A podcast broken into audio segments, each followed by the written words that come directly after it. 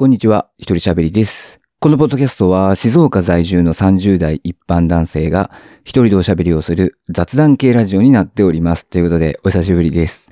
えー今回もよろしくお願いします。ということで、いや、この前ね、久しぶりに歯医者に行ってきたんですよね。えーちょっと歯に染みる感覚があったので、えーもしかしたら虫歯じゃないかと思って見てもらいに行ったんですけど、まあ案の定虫歯でして、で、他にももう一箇所、あ、ここもそうだねって言われて、まあ、虫歯が2箇所見つかりまして、で、治療することになりました。で、加えて、親知らずもこれ抜いた方がいいねって言われて、どうもね、その親知らず、まあ僕も見れば分かってたんですけど、なんか、親知らずがもう出っ張ってたんですよね。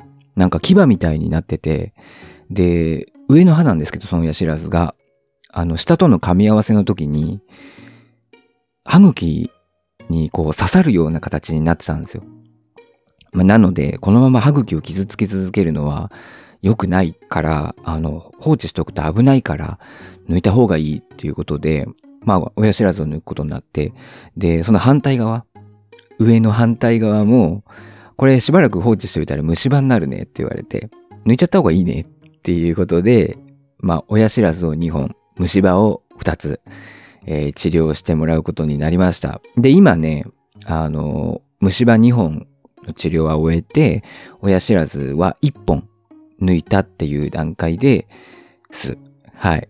だから、4箇所のうち3箇所の治療を終えている段階なんですけど、いやー、まあ、虫歯に関してはすぐ結構パパって終わったんですけど、親知らずは嫌ですね。なんかね、大変だね。その先生が親知らずを抜いてくれてる時に、すっごい大変そうで、もう、ふん、ふんつってこうやってたんですよ。で、その日の朝にもえ親知らず抜いた人がいたらしいんですけど、その人は簡単に抜けたんだけどね、って言ってて。で、すごい大変で、もうこのままやってたら折れちゃって、残っちゃうかもしれないって言って、根元が。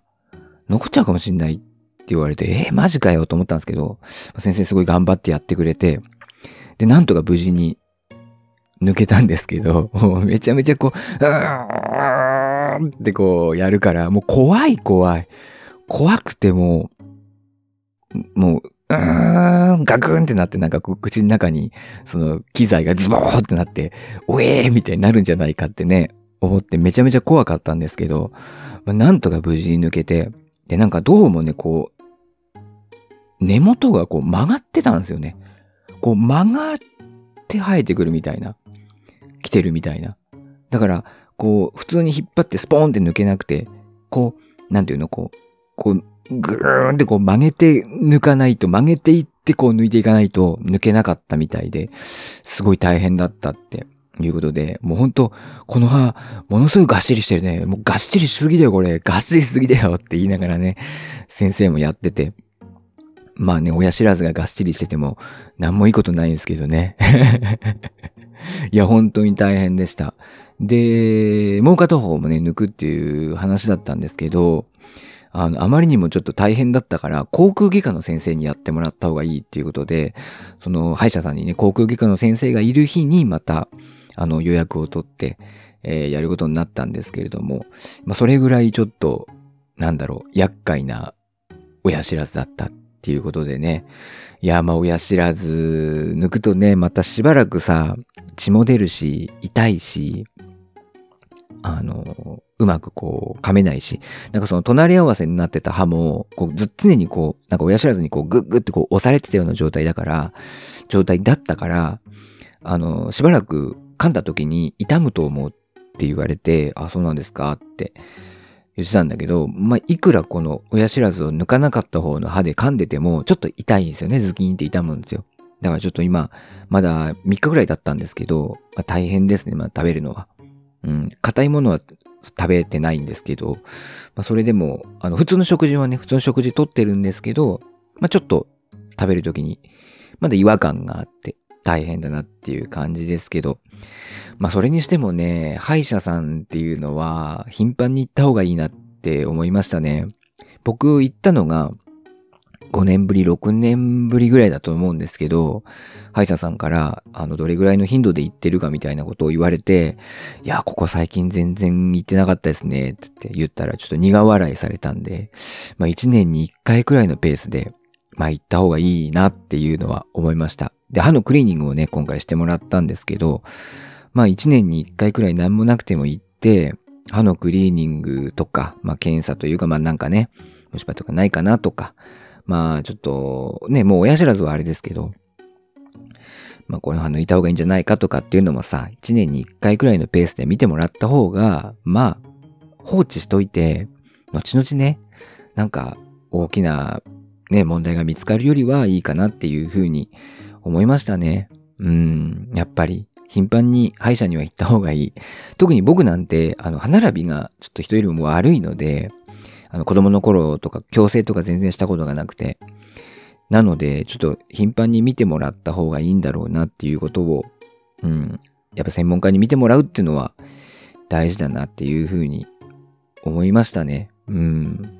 まあ別に歯医者さんからその頻繁に来なさいとか言われたわけじゃないんですけど、やっぱね、大事になる前に見てもらった方が、結果的にそっちの方がお金も手間もかかんないですから、いいなというふうに思いました。皆さんも歯医者行きましょう。でもやっぱ歯医者ってさ、怖いイメージあるよね。どうしても。なんか、子供の頃って、この歯医者さんを怖いものの象徴みたいな感じで、こう、描かれることが多いじゃないですか。子供の頃に見るようなものって。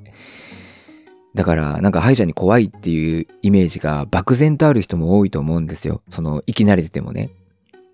で、僕も治療してる時に、なんか小学生の女の子かなんかが来てたんですけど、ずっと泣いてたんですよね。まあ、後々ね、その女の子が、あの、治療する時の話とかちょっと聞こえてきたんですけど、小学校3年生で、もうずっと泣いてて、ヒーヒーって。で、何が怖いのって聞いてたんですよ。歯科女子の方が、助手の方が。で、もう答えらんない。それ泣いちゃってて。ずーっと。小学校3年生でこんな受け答えできないかと思ったんですけど、泣いちゃって まあでもなんか怖かったんでしょうね。まあ確かに怖いイメージあるもんなと思って。うーん。漠然とした恐怖があって、なんか怖いな。なんか口開けて中見てもらうのって、やっぱ怖いじゃないですか。うん。だからそういうのもあるんだろうなと思って、その歯医者さんが怖いっていうイメージをやめてほしい。注射とかも怖いっていうさ、なんかこう、イメージだと思うんですよね、僕。確かに注射とかってちょっと会いたいなって思うけど、うん、なんか、結局痛いのって別に痛くて泣くことって人間そんななくないですか？注射とかさ、痛いのが嫌っていうか、なんか漠然と怖いっていうので、まあ、子供だったら泣いちゃうし、自分もやっぱ不安になるんですよね。だから、やめてほしい。やめようよ。歯医者、怖いところ。ね、注射、怖いことっていうさ、その漢字、象徴としてさ、子供の頃のさ、絵本とかさ、そういうので描かれるじゃん。やめようぜって思うよね。ほぼほぼその影響だと思う。怖いの。うーん。罪ですね。本当に。だからね、頻繁に行った方がいい歯医者は。うん。怖くない。みんな優しい。と思いました。はい。で、最近の流行りといえば、推しの子だと思うんですけど、僕も推しの子見てます。で、アニメ今やってるじゃないですか。で、アニメを見る前に漫画を見たんですけど、僕もともと推しの子って、まあアイドルものかと思ってて、なんか自分には合わなそうだなっていう感じで、なかなかね、なんかその目には入ってくるけど見なかったんですよね。で、加えてその作者のね、赤坂赤先生とか、横槍麺吾先生の、まあこのタッグの前作かぐや様は小倉スタイとかも全然見たことなくて、うん、どうなんだろうな、僕には合わなそうだなっていう思って見てなかったんですけど、まあアニメが始まってアニメが結構爆発的に人気が出ている中で、まあ、ちょっと見てみようかなと思って、原作の方を読み始めました。そのジャンププラスで初回無料って言って、あの、最初1回見る分は無料で見れますよって。要はだから、誰でも無料で1週は読めるってことですね。っていうことになってるんで、まあ、つまんなかったら途中でやめればいいし、まあ、ちょっと見てみようかなと思って、見てみたんですけど、ハマりましたね、やっぱね。あのまあ、おそらく大半の人が同じような感想を持つと思うんですけど、思ってたのと違った、まずね。うん、思ってたのと違った。そして、なんだろう。女の子がみんな可愛い。女の子がみんな可愛いっていうね、うん、作品です。そう。でね、だってそのアイドルものだと思ってた人が、思う人が大変だと思うんですよ。まあタイトルとかさ、この表紙の感じとか見ても、全然違うっていうね。まあ、メインのストーリーは復讐劇ですもんね。復讐がそのストーリーの根幹にあって、まあそこからまあ、寄り道じゃないけど、まあいろんなね、芸能界を舞台にしていろんな、えー、舞台だったり、アイドルだったり、まあ映画だったりドラマだったりとかっていうのにこういろいろね、話が触れられていくわけですけど、根幹にあるのが復讐っていう、全然違ったよね、イメージと。うん。で、女の子がね、可愛い。っていう、キャラ魅力ですよね。キャラ魅力で結構押してるなっていうのはあって。でもね、僕、本当に許せないことがあって、本当に許せないのが、その、まあ、推しの子に許せないんじゃなくて、あの、推しの子をなんか読んでもない、アニメも見てないのに、なんか悪く言うやつっていうのが、たまたまね、ツイッターとかで目についたんですよ。最初の1、2話しか見てない。で、アニメも、なんか途中までしか、1話の途中までしか見てない、みたいな。で、ツイッターとかのたまに広告プロモーションツイートみたいなので出てくる数コマしか読んでないみたいなやつが、なんか、もうアイドルが、その子供を身ごもるっていうだけでも読まなくなったとか、アイドルが幸せ求めて何が悪いみたいなことを言ってるセリフで、ふざけんなと思って見に、見なくなったとか、つまんないと思ったとかって、なんかコメントしてる人、言ってる人がいて、いや、お前らなと。ふざけんなって話じゃないですか。だって、読んでないんですよ、まともに。推しの子って、まあ、多分原作で言うと、一巻丸々読んで、もうそこからスタートなんですよ。一巻読んでスタートなんです。で、アニメも1話全部見てスタートなんですよ。1話90分あったんですけど、1話全部見てスタートなんですよ。まず、そのスタートまで来てないんですよ、その人たちは。文句言ってる人たち。スタートまで来てないんですよ。もう、何？野球で言ったら始球式の段階だからね。もう始球式の段階で今日の試合ダメだったなって言ってるようなもんなんですか、そいつらは。ほんとそれがね、許せなくて 読んでから言えって。そう。なんかこう、やっぱアニメがこう、ヒットしてるから、酒張り？逆張り？的なノリで、こう批判したい人たちもいると思うんですよ。悪く言いたい人もいると思うんですけど、読んでから言え。見てから言えよっていうね。その、ない、じゃ、読んでねえなら内容批判すんなっていうね、いうのがあって、うん。それで許せなかった。ちょっとそれは僕も。さすがの僕も許せなかった。本当に。始まってねえんだよ。まだ。物語が。始まってねえのに、内容知ったつもりで文句言うなよっていう。うん。で、その、なんか、アイドルが16歳で子供を作るって、もうその時点で無理。いや、だからそこもまたなんか理由がありそうじゃんなんかね。そこもまた理由がありそうじゃんっていうところとか、なんか、幸せ、アイドルが幸せ求めて何が悪いっていうセリフがあって、これは、その、子供のセリフなんですよ。そのね、愛っていうアイドルがいて、その子が16歳で子供を身ごもるんですけど、アイドルが幸せを求めちゃ何が悪いっていうのを、この愛っていうのは言ってたのがすごい、あの、嫌だったって言ってるやつがいたんですけど、それは愛のセリフじゃなくて、愛の子供のルビーのセリフなんですよ。で、何も分かってないんだお前はっていう。読んでねえから内容も分かってないし、もうキャラの見分けがついてないし、もう、何なんだよ本当に。食ってもね、料理の評価すんなっていう。あれですよ。あの、なんだっけ。前炎上した人いたじゃないですか、なんか。コンビニのおにぎりをさ、ツナマヨおにぎりをさ、見た目が悪いから食べないっつってさ、炎上したシェフいたじゃないですか。まあ、あれと同じだからなっていう。食べる気になれないみたいな。いや、でもぜひ一口で食べてください。嫌です。あれと同じじゃねえかよっていう。っていう風に思ったっていうね。まあ見てない人はね、まあ見てほしいなっていう。まあ僕も原作をね、まあ一周してアニメ見てるだけなんで、まあ対して読み込んでいるわけではないんですけど、まあ見てほしいなっていう風に思いますよね。いやー、誰が好き？あんまりね、なんか推しの子、その登場してくる子、ね、基本的には女の子なんですよ。まあ主人公のアクアっていう男がいて、まあ、他のその周りの子はほとんど女の子なんですよね。出てくるのは、主要キャラは。女の子、どのキャラがいいかみたいなってこう、多分ね、高校生とか話すんじゃないのかな。あんま見ないですけどね。話す、そういう話題を。高校生とか話す、どれ、どの子が推しで、推しかみたいな。ね、有馬かなと。通称、重曹ちゃんとか。重曹ちゃん最近自販機でめっちゃ見ますね。自販機に重曹ちゃんめっちゃいる。